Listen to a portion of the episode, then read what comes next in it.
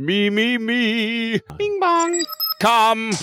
Captain Picard, five minutes until showtime. Thank you, thank you, Mr. Worf. Again from the top, please. The line must be drawn here. No, no, listen. Like this. The line must be drawn here. Oh, okay. okay. The line must be drawn here. You've got the emphasis all wrong. It's the line must be drawn here. This far, no farther. Forget it, dummy. Next one. It's hard, you know. You've helmed your own one man show after all. You have commanded your one man show. Oh, Jesus Christ. Come. Captain, two minutes until showtime. You are cutting it closer than a mid-talking haircut. I know, I know, Lieutenant Worf, but this dumb me just can't hit his lines right. One more time. Shut up, Crusher. Shut up, Crusher. Oh, face palm. Uh, okay, Captain. Uh, three, two, one. Uh, showtime. It's time to start the music. It's time to light the lights. It's time to get things started. On STTNGeez. Hey, have you ever wondered what Picard would be like if someone pulled that Klingon pain stick out of his ass? Well, find out in this exciting episode of STTNGeez, not another Star Trek podcast. Coming at you right about now. Oh, good. Oh, nice. Welcome, Wonderful, everybody. Thank you for taking time out of your only life to enjoy some uh, next gen tomfoolery. I'm Ambassador Andrew, and with me, as always, is Commander Dave E. Dave. Commander Davey Dave. He's in charge of making sure your heart is open when it comes to Star Trek The Next Generation. Oh man, my, my heart is open for all 178 episodes, Andrew. So, for those of you just tuning in for the first time, STTNGeez Not Another Star Trek podcast is our personal retrospective of Star Trek The Next Generation. We're going through every single episode, Commander I Davey know. Dave. Every I single know episode. We're retrospecting each and every one of these 48 minute gems. And at this point now, we are on season three, episode 18. And it's a little gem we call Allegiance. Yeah, little stinker. It starts off with Picard chilling in his cabin when he's mysteriously beamed away to a room with four new friends. Aw. A seemingly random mix of aliens, including a Starfleet cadet. Yeah, While yeah. Picard attempts to get the quartet to work together and solve their escape room, his doppelganger commands the Enterprise. Oh, no. Riker and the crew become suspicious when the faux Picard starts giving dangerous orders, flirting with Bev, and singing with the crew in 10 forward. Tra la la. Me, me, me, me, me. Will the real Picard escape in time to save his crew? Will faux Picard become the stepfather Wesley has dreamed of? Will someone get Esoqq some orthodontia? Find out in this exciting episode of ST TNG's Not Another Star Trek podcast.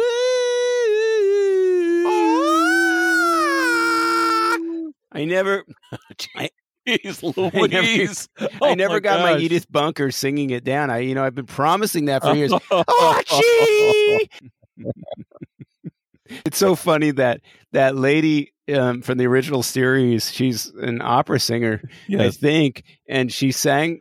Who? Who? Uh, Jean Stapleton? Yeah, but there's this the No original. way. I don't know. Eh, you know, not everybody has seen all the original episodes, and it, but even so, if you have, if you haven't seen the first season, the first season intro has the. the all the seasons have the same music on you know the first two and a half seasons of that show but in the first season there's a, a singer and she's singing and she's like literally screaming in the background Original Star Trek. Well, I thought you were talking about All in the Family with Edith I was Bunker. doing my that's my own version of it okay you said you're Edith Bunker, and I thought you were talking about Jean Stapleton was a opera Gene- singer, and I'm like, Stapleton was Jean Stapleton ever on any of the Star Trek shows? no, no, no, no. She had Of much more important things to do. Of course she wasn't. Anyway, sorry to sidetrack you there. No, that's quite all right. You know what was hap- I got a, I got a little sidetrack too before we dive into this absolutely fascinating episode. I was watching the credits because Paramount Plus won't let you skip, and if you're living in the United States now, you watch it on Paramount Plus unless you have the DVDs or something. And I got to tell you, I I always like the beginning because I think it's a beautiful ship. I I know it sounds dumb, but I've always loved the look of the Enterprise Yeah. D. But you know what I noticed is that there's viewports at the bottom of the ship because there's that dra- sort of dramatic angle where you're looking up at the bottom of the ship, and I'm like. Who's walking on those? Is there like a glass floor that people are going, Ooh, look, space is below us. Oh, darling, come here. Look, space. Bigger, bigger, bigger. It's like a glass bottom boat, Buck. Bigger, bigger, bigger. Excuse me, Twiggy. Please don't lay me down on the glass uh, uh, where I have to look into the dead void of Oh, space. that's that was Dr. Theopolis. I keep forgetting about Dr. Theopolis. Probably because the idea, and for those of you who don't know what we're talking about, there was a show called Buck Rogers in the 25th century, and there was a little robot. And of course, this was during the Star Wars Post Star. Wars. Gil Gerard played the eponymous Buck Rogers. And he had a little robot Of friend did. because that's Yeah. what you did after Star Right. Wars. And he wore this giant medallion that was actually, it looked very disco. It was a very disco looking medallion. It was very 70s. but it was supposed to be a, a living computer named Dr. Theopolis. well, they were trying to do R2D2 and C3PO and wh- in whatever room that they invented shit in for that show. They're like brainstorming and they're like, how do we do a different take on this, man? Yeah, how about C3PO is a medallion that that little dummy wears around his neck? Call the folks up in fabrication. I want a robot medallion on my desk by tomorrow morning. Uh, uh, listen, boys, listen, listen. Make sure the robot is played by a little person. That's that's what you know. uh, Oh, listen, no. listen. The late, the late Felix Silla. I mean, God, Uh, God you rest know, his uh, soul. look, look, Billy Barty's busy. He's playing R two D two. oh Uh, no! Who else? who else do we have on the lot? Anybody else? Any other little guys? What about that guy from Fantasy Island? Do you think you could force him into some kind of little metal suit? What do you think, guys? Bigger, bigger, bigger. The spaceship, Buck. It's the spaceship, bigger, bigger. Hey, remember how Oh uh, last time when we were we were That was last talking about sins of the father, and we said that we're now watching the Picard show.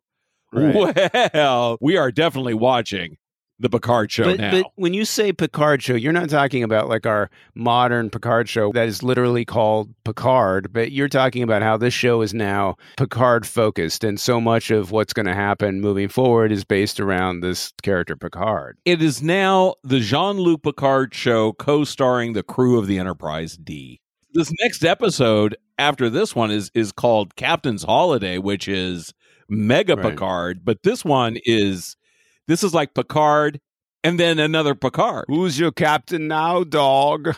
And it's not the way the show was intended from all of our dreaming about what the show could be. I think in some ways it, needs to be something other than it is because so often they just cannot wrangle the secondary cast. They just can't seem to get their heads around the idea that you're going to have strong female characters or secondary characters that have any kind of life of their own.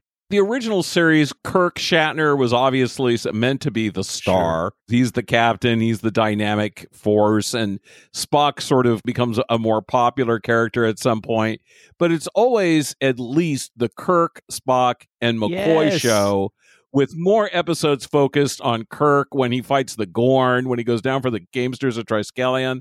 There's plenty of episodes where you see Kirk on his own. But but this was more of an ensemble show from the start, and you had the Kirk role split over Riker, I, and I think it's kind of inevitable because the other actors are fine; they're really wonderful, but you know, Sir Pat, I mean, the guy is a world class actor. but I think it says a lot about what the show is doing and not doing right. We've enjoyed a number of really great episodes where they really worked. And here again, they're falling back on things that are kind of surefire guarantees. And the biggest thing on this whole thing is Patrick Stewart. And the show itself just hasn't been able to get behind the mandate that Gene put out in the beginning, which was that we're going to have a big cast of people. We're going to follow these characters. We're going to understand all of their stories. And God knows you got 178 hours of the show. There's totally enough time to explore all of these characters. They didn't know that at this point. I know it's only season three, but you know, those things weren't working. And so when things aren't working, they seem to fall back on Patrick Stewart. This isn't the very first time. This is just kind of the biggest time they do it. Well, I think it's the most obvious time. And they also fall back and ask him, like, you know, what do you think about this? Using Shakespeare in The Defector Right. when they had originally just, just you know, discussed using Sherlock Right. Holmes. And they're like, oh, well, we can't use Sherlock Holmes. I wonder what we should do. Hey, Sir Pat. And he's like, oh, why don't you use Shakespeare? Shakespeare. I love that. Hold on, fellas. It's So, okay, so listen, listen, guys. You're paying me twice as much as everyone else. Why not give me more time, anyways? listen, listen. I mean, you're not paying me as much as I'm going to get when I'm the poop emoji Oh my in the I emojis can't movie. imagine how much how much money that guy made to play the poop emoji. It's it's got to be. I mean, you're you're. I mean, he at least made a million dollars, and and I'm sure he donated it to you know one of his charities. But it, it's such silliness. Well, and I'm sure that's what he was thinking too. It's like, oh, it's a kids movie; it'll be funny, Of and it's funny to. He's got a pretty, you know, he loves. I still remember him him talking about how much he loves Beavis and I Butthead on the David Letterman show, and they cracked him up so hard. he loved it so much because they were so stupid. But you know, the the phone call where they're like, you know, ring, ring, ring, ring. May I speak to Patrick Stewart, please? Hello. Patrick Hello. Stewart. Who's this now? Yes, I'm calling from the studio. We have a really dynamic role for you in a tentpole picture for the All summer. right. We think this is something that the kids are going to love, the parents Hold are going to love. Honey, It's- get me a pad of paper. I've got to write this one down. Sounds like a winner. and honestly, it's a role we think only you can bring alive. Hmm. I, I, I don't have that many motion pictures left in me, so make this one count. You know what I mean? And we thought of you when we we put this character together. Two words for you: poop emoji. Oh my God, dude. this- We were sitting around the table, and we said, "Who could play the poop emoji?" Only one name. listen, honey, listen. You'll you'll never believe this. Luckily, Orson Welles is dead, or they would have called him first. And and and and God rest his soul, Charlton Heston's gone too. So now it's down to me, uh, honey. I'm gonna be the new poop emoji. That's great, dear. Did you take out the garbage? That's great, honey. It reminds me of your underwear I just washed this morning. There's a little Sir Splat in it. yeah, look, this guy's got a great sense of humor, and he's definitely no stuff shirt. And if you watch him, the only thing that I'm making fun of is the fact that I don't know when they started paying this dude a boatload of money, but he's already calling some shots on the show, so he obviously has some authority. And I just think it's funny that when the show is kind of scrambling to figure shit out, Patrick Stewart stepping in and he's doing what he can do. Like, hey, let me try to steer this thing. He's like, oh no, let let me do what I do. I can flipping act. I'll just act. You're not coming up with any better scripts. I'll just do my shit better, man. One of the things that's interesting though about this is there's none of that tension on the TNG set that we heard about on on the original series set. Like it's well documented that the other players had some serious issues with William Right. Shatner. Oh, they hated him. They hated that guy. Well, because he kept stealing lines and and like clogging up scenes and stuff and wanting the focus to be all on him. And I don't know if Stewart like if they knew ahead of time Stewart was going to take a more prominent role or if they just went, you know, they're like, yeah, you know, we're not going to screw this up. This is an absolutely great deal. We're going to ride this gravy train till uh all the way to the uh, end. and and from all the stuff that I've read about the behind the scenes, the first season was a little rocky with Patrick Stewart. He's the only person that wasn't from the U.S. on the show, and he's coming from a completely different background. And he did a ton of TV, but it wasn't like this. The rest of the cast was trying to have fun, kind of goof around behind the scenes on these really long days. And finally, when Stewart kind of got into that part of it, then they all gelled and were having a great time together. It's tough to be an actor but when you think about what's going on behind the scenes with the production and how they're scrambling all the time and people are running around and not turning in scripts and having Gene write out scenes and, and all this behind the scenes stuff that was happening that wasn't part of the the cast stuff, but it Right. didn't seem like that spilled over to the cast. I mean, these people they still like each other. When you hear them interviewed about each other, they talk about each other warmly like this was a really strong group that's the stuff that comes through when the show works like that's like you see those connections between Right. the real people playing the the characters and and it's just fun to watch something that where even for all the stuff that we don't like that isn't working yet especially with the female characters it's fun to watch people enjoying at least to be in the same room with each other they better enjoy being uh, with Patrick Stewart because they got a lot of Patrick Stewart this episode. Oh, we got God. like double Picard. We got Picard, and then there's Picard, and then there's Picard. two picards are better than one We've been here before. It's kind of a combination of two things. Like in in Lonely Among Us, we had possessed Picard, and then in Times Squared, we had Picard from from the future, where the Enterprise is destroyed, who then gets thrown back in time and ends up on our Enterprise and is is sort of in a in a haze. As I think you referred to him as dumb Picard when we were talking about that episode, dummy. because he was really just sort of out of it. There wasn't a lot of interaction. Well, it the wasn't of them. done well. This is an imposter playing Picard. And in that situation, it was Yes. supposed to be a version of Picard that came back. It wasn't very clear why he acted in the way that he did, but he was he was all messed up and he irritated the shit out of our regular Picard. Picard didn't like to see himself like that. No, no, he was really angry about it to the point where he murders alternate Picard this at the Picard's end. a real butthole. That's funny because w- we were talking about Yeah. these this alternate Picard, another alternate Picard, but not a double Picard. Back in yesterday's Enterprise, that Picard was he was different than our Picard, but he was close enough to a Picard. He was a Picard that was shaped by war, right? But then I think Sure. about this Picard from Times Squared, where he is irritated so much by his own self that he ends up killing himself, and that's our regular Picard making that decision. That's not it's not an alternate Picard doing it. That's like an irritated Picard. And I think that's messed up. In Times Squared, his future self was just sort of befuddled and not really able to be the kind of person I think that Jean Luc Picard Well, would want to like be. mumbling. He was like, And then at the end, Jean Luc Picard, our Jean Luc Picard, is like, Captain Picard, look over here for a minute, dummy. huh? What did you say? C- c- come again? And then in Lonely, in Lonely Among Us, he's he just starts acting weird because he's been possessed by some cloud. Right, that's season one. right, and he's all like smiling and like, "Hi, But he's not a. doing?" Is he a? Is he a duplicate? No, right. he's not a duplicate. But what I'm saying is, is that this particular episode is kind of like a combination see, of those two right. things. You got your doppelganger, and then you got your goofy Picard. It kind of runs those two together. But I'm just saying, is we've seen multiple. And oh man, I keep. I'm so tired of saying Picard.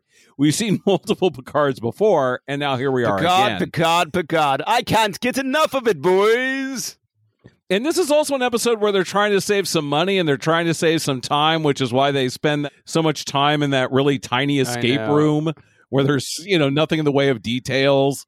It's just like, you know, hey, we gotta we gotta catch this uh, you know, they spent so much money on yesterday's enterprise and on Sins of the Father. Those- they're like, you know, we gotta we gotta speed up production here and we gotta do it on the Ri- cheap, right? and- boys. And, so both of those episodes we just we just watched, and they're both big in different ways. I mean, yesterday's had these ship battles and a totally alternate Enterprise and costumes, and you know Yar and Whoopi, and and so there were big things going on in that. And then Sins of the Fathers had these huge set pieces, and and they recreated the Klingon homeworld and successfully. I mean, it was a great looking episode. I, I I wish they would spread it around a little bit more instead of going this route because you know this is this is a really cynical way of making television and they don't do it like this anymore because they want to keep viewers but these shows sometimes land in places where they know there's not going to be a huge viewership and so yesterday's enterprise was kind of right at the end of the year so you had like the kind of peak viewership so you knew you were going to get a big audience. Then they can land some of these that they're calling ship and bottle shows which are these self-contained enterprise shows at times when they know that the viewership's going to be down so they don't have to worry about like oh you know the real fans are going to watch this but and not care that much because they love the show but this isn't going to keep anybody. It's not just that it's enterprise specific it's also that they just don't cover a lot of stuff. So you could have the whole show exist on the Enterprise and have people running around on the Enterprise and have lots of Enterprise sets, but that is still a bigger production than what this was, which was like a few sets and one set that they made, which was this prison. But they still aren't like everywhere on the Enterprise. It's a smaller shoot. Well, I also think it's a sign of how far the show has come just in these few short seasons. Even though I understand that you, you didn't enjoy this episode as much as I did, it's a typical kind of episode that we had seen in season one and season two where there's a problem and they have to solve it. There's like a little mystery and they have to get to the bottom of it. You know, they're encountering weird things going on and they got to figure it out. Even though the story is probably not the most compelling story in the world, I think the acting is a great deal better. I think the interaction between the characters is a great deal better. The other three characters who are in with Picard in the escape room, they're more interesting characters and they have some really great appliances not just forehead of the week Yeah. but in the in the case of a couple of the characters like full Well, face masks The, character who plays the the cadet yeah, yeah ensign haro yeah, or is she cadet haro cadet haro from that race in the original series, the people that were half black, half white. the Sharons? No, she's All not right, a That's Sharon. what I thought they were going for with her. Have we seen those people before? Yes, we saw them in Conspiracy. Okay. If you remember when Picard has that meeting down on the planet and he meets Captain Rixx, who is played by the Hills Have Eyes guy. Okay, I race. okay, I get it. All right. The other two we haven't seen before, and I don't know that we ever see again. Um, which makes sense because you know you got a lot of races I out there, especially Mr. Tholl, who has a very elaborate. I don't know if that was supposed to be a hood or part of his head. I but I think that's a really good. And then Esoqq, who's the kind of giant, he looks like the Nausicaans that we'll see later. He was an Esoqq of the Teeth Clan, I think, is what he was. Yeah, yeah, there are some there are some orthodontia issues there. Obviously, we've talked before about the fact that doubling and having doubles like data and lore, and then later on we'll have Riker. How many other? uh, transporter twin. So that's that's Riker. We've got Data. We've had a number of Picards. Is there anybody else who gets duplicated on this show? Just those. Okay. No, seriously, no, and and no. Right.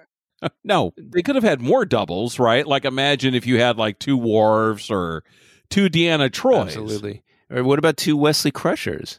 Yeah, what about that? Didn't we see my alternate self and yesterday, and and he really hurt my feelings. Shut up, Crusher. Uh, bing bong. Come. Ah, Deanna, having an empathic sensation yet? You haven't felt anything since Jeremy Aster's mom exploded. Oh, Captain, it's not that. And by the way, that was a really traumatic moment for you to bring up. Can't you see I'm busy here trying to read something, or sip a bit of whiskey sour, or do some other bullshit? I'm sorry, Captain. It's my doppelganger. You know, Captain, I just can't stop thinking about her. Try putting her out of your mind. I do. Why, I was ignoring both of you before you showed up here.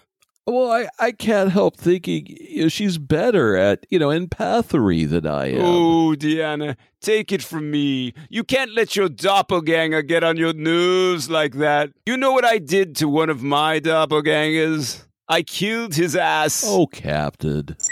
Come, Jesus Christ. Can't an old captain get a little rest around here? Not with all these doppelgangers around. Captain, Uh, Lieutenant Worf, what is it? I'm having complications with the other Lieutenant Worf on board. There, there. You've been the only Klingon on this ship for almost three years now. I think there's enough room on this Galaxy class vessel for one more forehead, don't you think? It's not that, Captain. It's. I've found out some troubling information. Okay. My double.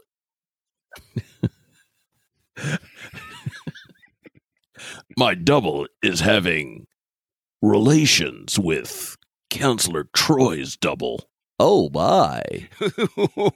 Are you kidding me? This is rich. This Commander Riker no. I'm Will Riker, and I'd like to join them. Double, double cheese, cheese, burger, burger, please. The most exciting thing about this episode to me is we get to meet Good Time Johnny. It, it it asks the important question, Dave. What if Picard really were Riker? What if there were no Riker, or they mashed the two of them together, and you had Piker or right. Ricard or something like that?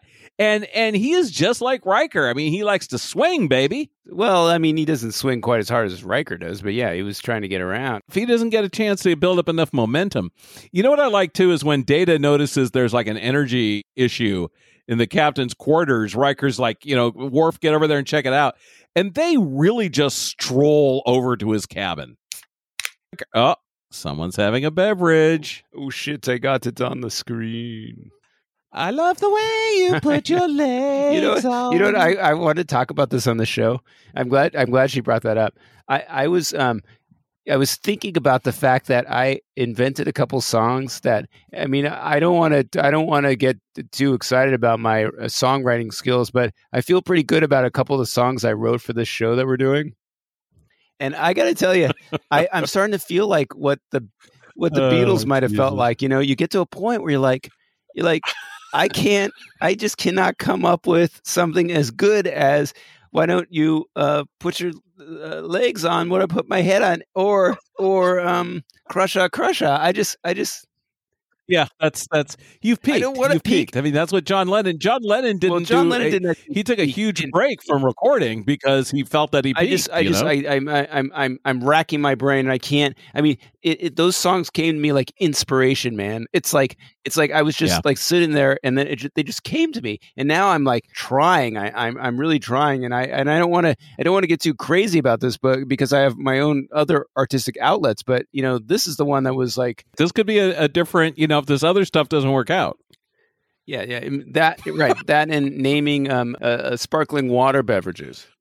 if you could somehow combine the two like a bridge over fruit explosion This one's fruit spray.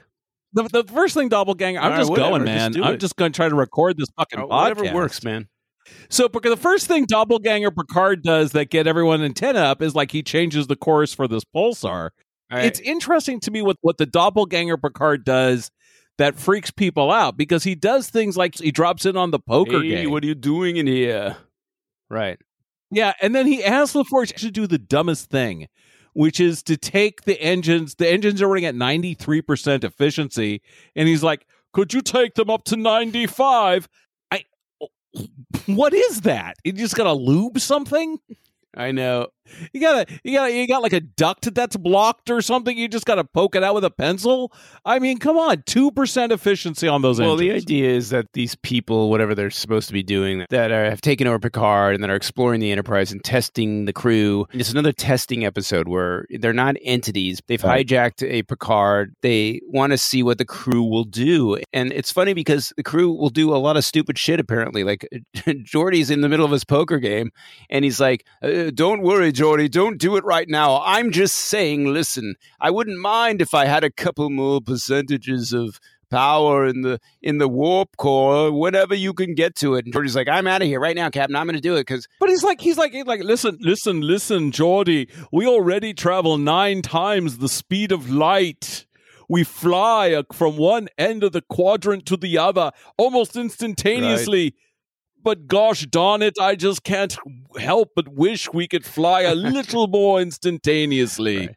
and and then Geordi gets up and does it. But what does he I- do? I mean, we we talked about in in Deja Q how they spend a lot of time just like pushing Right. buttons, you know, glass buttons. They're not even pushing buttons; they're touching a screen. And what does he do? Touch the screen yeah, harder? Like you can't phone that one in. What kills me though is that they are trying to speed the ship up all the time to get to nowhere. They're never getting off of the ship. It's there's so many episodes where they are just on the ship all the time. So it's like, what is the point of going faster anyways? And LaForge gets it up to Right. ninety six percent. Like in the next Pretty scene, he's like, "You got up to ninety six percent," and it made me think about Kurn last episode, where Kurn was like, you know, uh, uh, touring engineering all the time for Worf's fitness, brother. and everyone was like, "Man, yeah, Worf's brother." And Kurn was uh, a Klingon who was on the Enterprise for an officer exchange thing. And Geordi was like, "Man, Kurn keeps coming in there and like, you know, busting our chops like we're not doing anything." It's like, well, apparently you weren't. You could have been getting three percent more efficiency out of these engines, pal.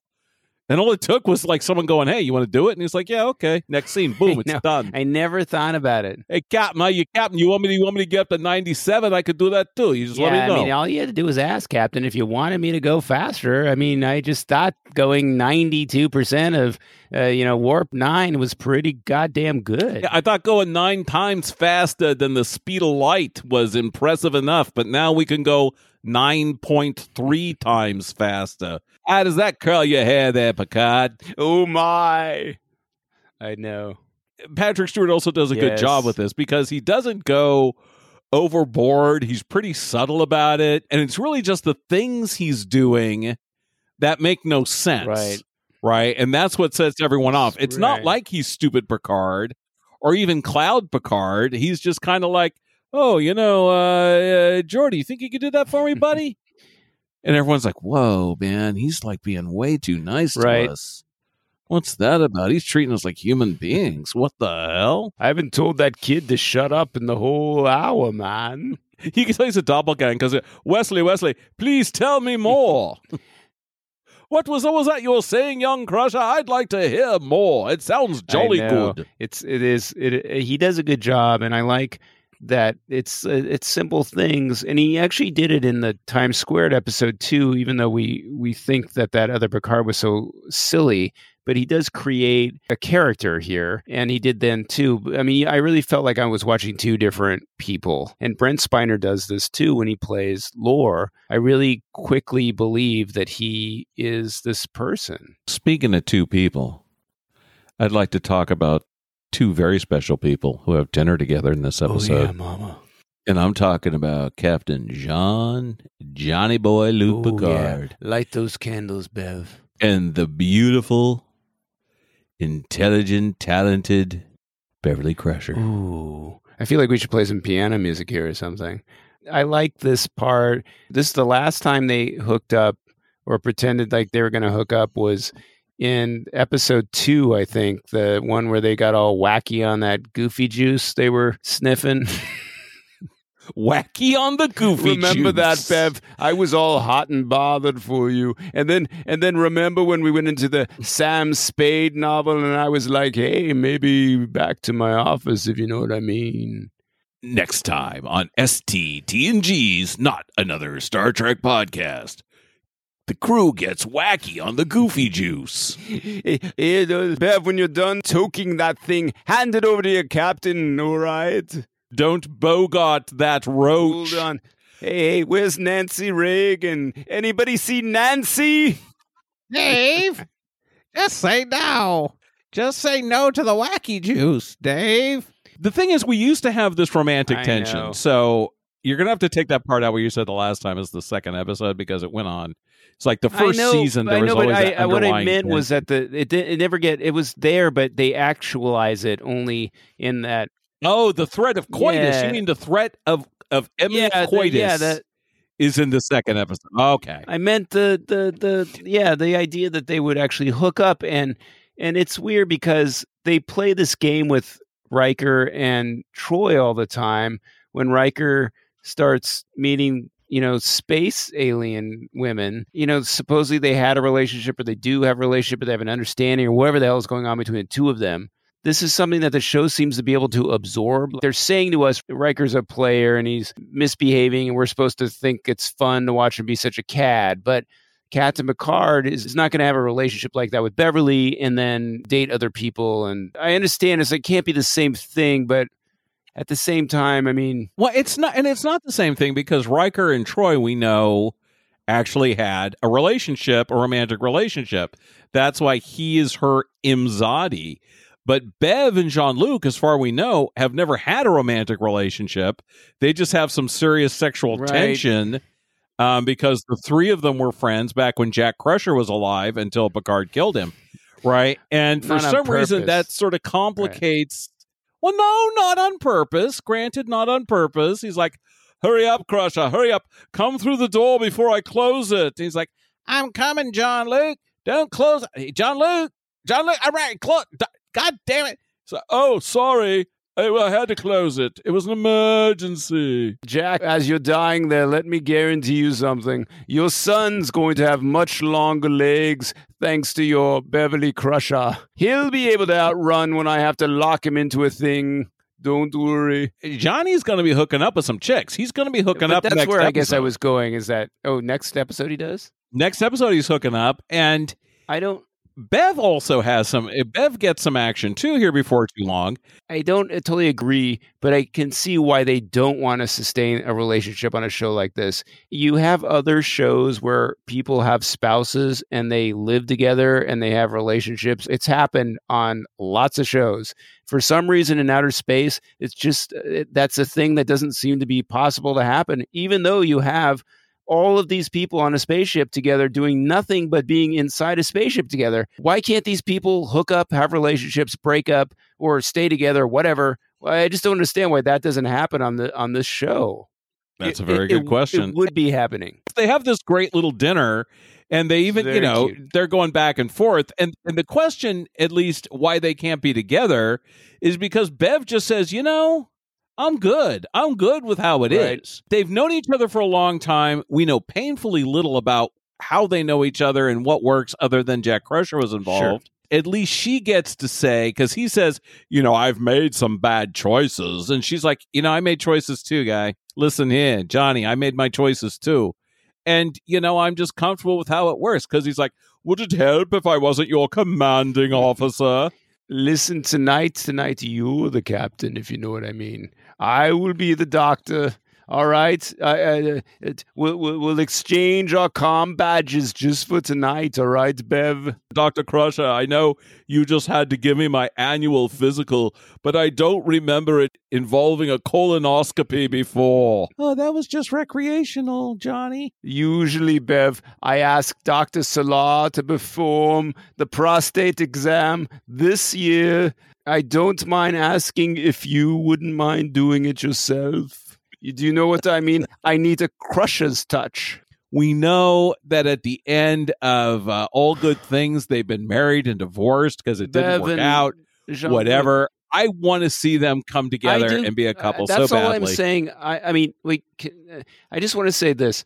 I agree with you. I just want to say that I, what I like about that scene, though, is that Beverly, despite the fact that she doesn't know this is an imposter, they enable her to to set her own path and not be influenced by a, a, a Jean Luc who's going to romance her. Instead, she's strong enough as a character to to make a decision, not even based on Jean Luc's actions. And I like that. I think that that was a good turn for her character in a show that's often weak on women making smart decisions for themselves.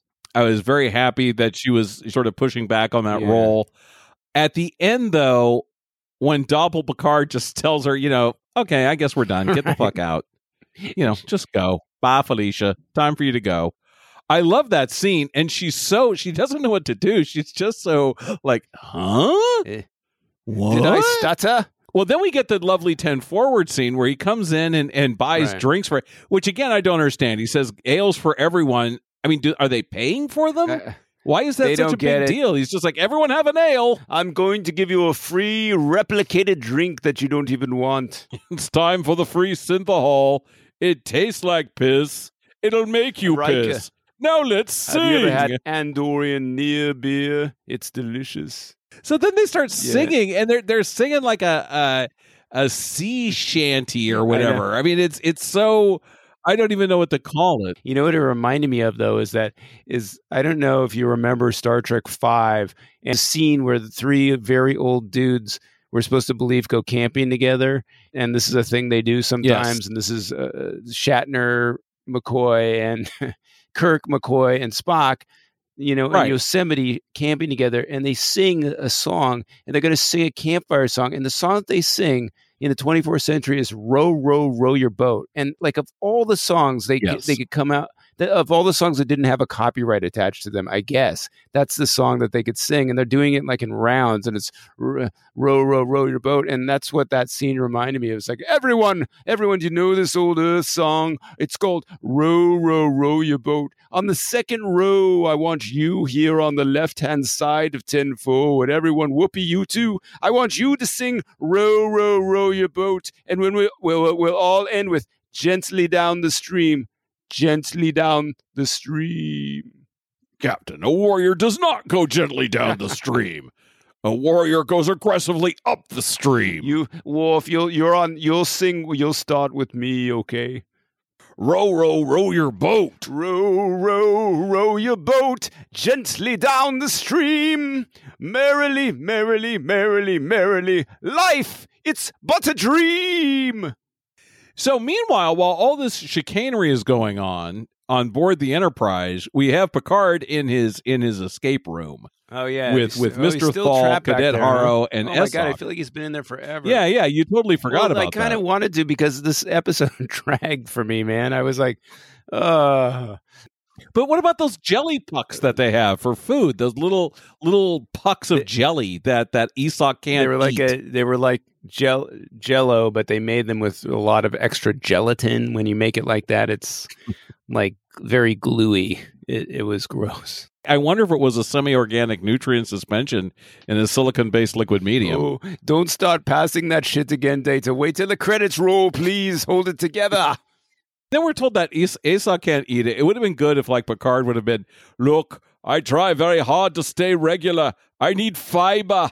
I can't eat this. There's no fiber. Don't you have any oatmeal or some flaxseed? Don't you have any flippin' Metamucil in space? Somebody get me a celery." I'm big on the roughage. Anyone enjoy a bit of root? Yeah, we end up with a with a mutiny, and I do like the mutiny scene. Listen, my my fine gentlemen, we, we must break out of this cage. We can't be stuck here all episode. Somebody's up there banging my future Mrs. Ex-wife. and and and getting out of the room, they all have to Right. work together. It's actually really a lot like an escape room because you got to work together in an escape room in order to get out. Only this is the dumbest escape room. At least an escape room is Right. And has several artifacts for you to play with. This just has a door and a glass panel. it was all a test based, you know, kind of they were basing assumptions on these certain types of people and how they would or wouldn't work together. I like the way Picard outsmarted the situation, but I, I, I wish he would outsmart something that was a little more exciting than this. That's the thing. I mean, uh, uh, having one of the most dynamic actors ever being trapped in a room is a very boring thing to watch for for me. I do have to call out the mutiny scene though because I really liked it. I, I think Frakes does a Oh, great yeah. job in it. When Riker and Picard go into Picard's ready room, they have some nice camera work. I mean, there's at one point where they're both men are in Right. profile and they're kind of facing off against each other.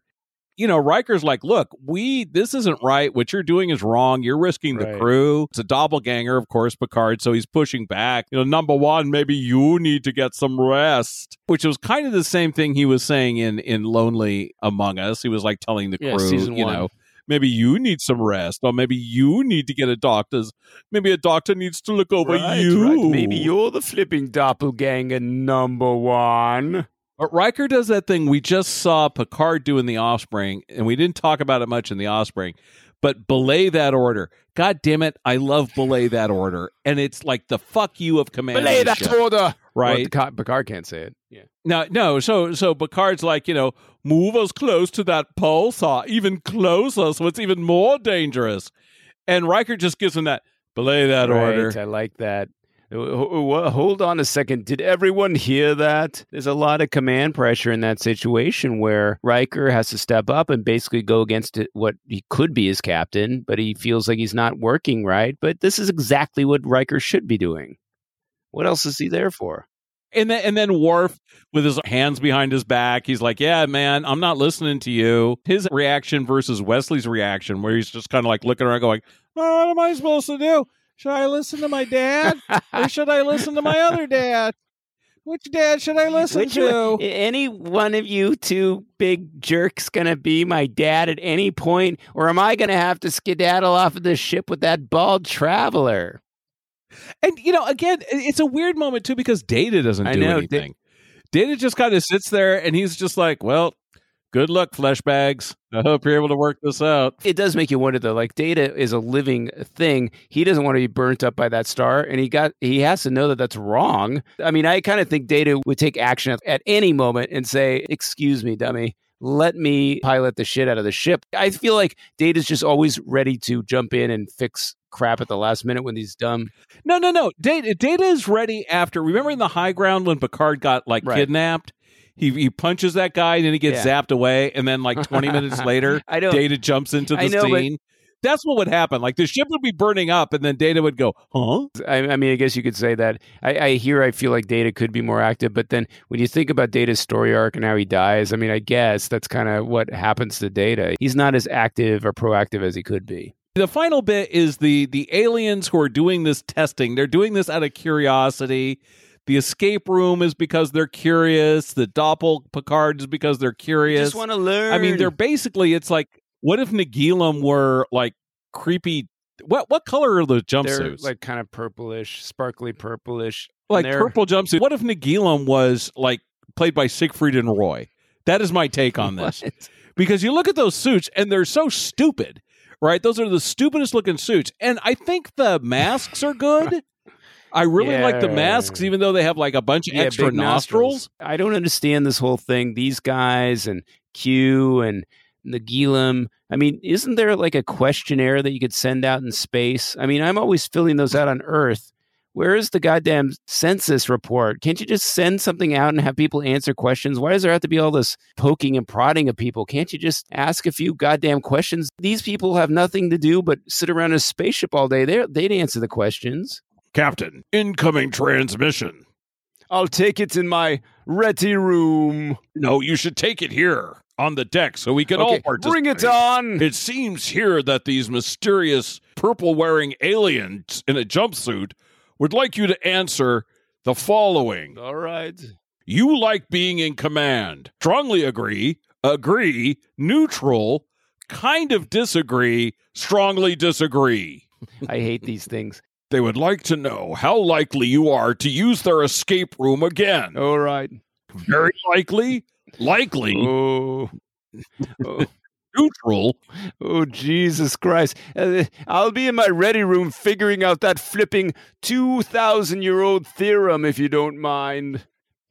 God permits. I'd rather I'd rather fuck around with a solved theorem than listen to this. Data, Well, and fill in the rest of the answers. Just multiple choice the shit out of them. E E E E E. Bigger, bigger, bigger. I've chosen every answer to be C. Right. Bigger, bigger, bigger. And then there's that silent communication thing where they end up trapping the aliens in the force field. And I, at first, I thought, oh man, this is kind of cool because when Yeah. you watch it a couple of times, you see Patrick Stewart's really subtle about it. He kind of gives Right. Frakes a look. It's just like, hey, hey, huh. Uh, uh, trap these d- dickheads. But how is that look trap these dickheads? And and how exactly does that I- work? Do they do they say is it like listen, listen, crew, just in case I ever get kidnapped by aliens and I have the aliens on the bridge and I need you to trap the aliens, I'm going to give you this look. This is a look. When I look at you like this, it's me, okay? It's no no doppelganger. Look at uh, uh, uh, Jonathan. Look into my eyes. Look at me. No doppelganger would look at you like this. Do you see Sir Pat looking at you? That's the Sir Pat look. No doppelganger is going to look at you like that. Do you know what I mean? And then you know what to do, right? but then what if he's just looking at you like, can you believe these assholes? look at these jerks, he's number rolled his one. eyes. And, uh, I can see Jonathan Frank. I mean, uh, pa- uh, Riker jumping up, going, "What is it, Cap?" Uh, sorry, I listen. Usually, I step out when I have to uh, let one go, but that uh, Earl Grey sometimes gets to me, if you know what I mean. That jelly puck has given my tummy the rumbles. I was dipping it in my Earl Grey this morning. I thought maybe that would taste better than some of the synthetic bullshit that they serve to us around here. I mean, how do you know that that it's that look for that situation? I, I all. I'm I, I liked it. I, I just liked it. You know what I liked was that we were almost out of the episode when that was happening, and they're like, and they're like, "Come on, guys, get get this thing moving. Whatever you have to do to get these aliens trapped, do it." I like that they were doing it, and then they, what I like is that, that when the stupid aliens get trapped, the aliens are like, "Stop it! Stop it! It's torture. We can't be confined like this." And it's like uh, every other race is okay with being confined and trapped and tortured, but except these idiots, uh, it doesn't make any sense. we don't like it. It's like, come on, butch up. Uh, have a taste of your own medicine, buttholes. How do you think I felt with that guy with the goddamn teeth? Scritching my back the whole time in that little room. I got to be honest with you, Yeah. Commander Davy Dave. I think we have done this episode as Thank much. God. I, I feel like. as Oh, we thank can you, do. thank you. I feel like uh, we just ran a, a marathon. Finally, we're at the end of it, and I'm I'm hoping that Captain's Holiday is got a little easier to consume. I'm ready to be out of this one. I had fun enjoying it with you, Andrew. I had a good time cosplaying with you. Gosh, me too. And you're right. Next time we have even more Picard. If you didn't get enough Picard with Picard and Picard, then don't worry because here comes Picard and Captain's Holiday. Introduces us to uh, Jennifer Hmm. Hetrick as the character Vash, who was just a character that that grates on me in ways I can't even begin to describe. But but we will be able to quote unquote enjoy her debut right. next time. She returns more than once, doesn't she? Uh, she's got a couple episodes in her, yeah, yeah. Unfortunately, and I think she gets a little Picard in her too. If you know what I mean. That's nasty. And and if you can't get enough, even after Yes. this adventure, if you cannot get enough of us, you can always head over to tngs.com. tngeez.com where you'll find some wonderful art, some blog entries, Yes. all of our wonderful episodes all ready for you to listen All and of those love. things. You can hit us up on the Facebook, on the Instagram, on the YouTube. Give it some thought. Really stop for a minute and say to yourself, hey, maybe I should subscribe to this podcast. Or maybe I should just, I don't know, like Oh it. Oh my god. We would really appreciate it. It means a lot. So thank you very much for listening. I'm Ambassador Andrew, And I'm Commander Dave E. Dave. and that's our episode for tonight. Let's go mind the store. No doppelgangers were harmed in the making of this episode. One more time with feeling, dummy. Uh, here, here. It's here, goddammit. Here! Listen! Come here! Oh, Oh, shut up, Picard. Just shut up. Wow. Did you have to sit down and kind of catch your breath with all these Jean Lucs, Jean Luking? I mean, that's like two one man shows. Or is it one two man shows? Or, I don't know. Those double shows always fudge with my head. Captain Picard has encountered so many foes in season three already.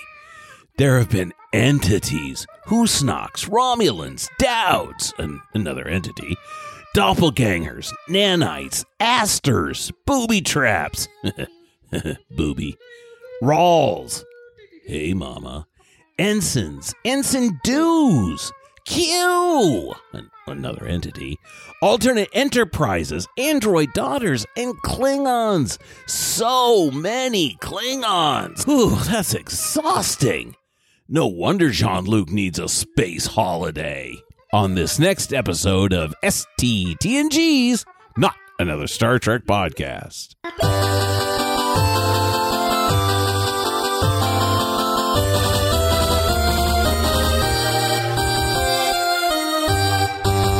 I need a crusher's touch.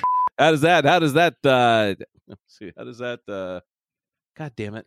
How- how- How do- it's like how does that pop Uh, your socks? about- I can't that- even think of it- something. How, do like curl your hair, Picard, or something like that. Excuse me, Beverly. I've noticed that your fingers are as long as your legs. I was wondering if you could reach up to my prostate and then out my tonsils. It sounds like it would hurt so good, Bev. the you know what I Excuse me, excuse me, Bev. I want to sing soprano in the ship choir. Could you do my prostate exam for listen, me? Bev. I don't know if you've ever listened to the opening of the first season of the original show. Have you ever heard that lady? s- Everyone thinks it was a opera singer, but it was actually Nimoy doing a prostate exam on Shatner. Have you ever heard that? Have you ever heard that lady scream?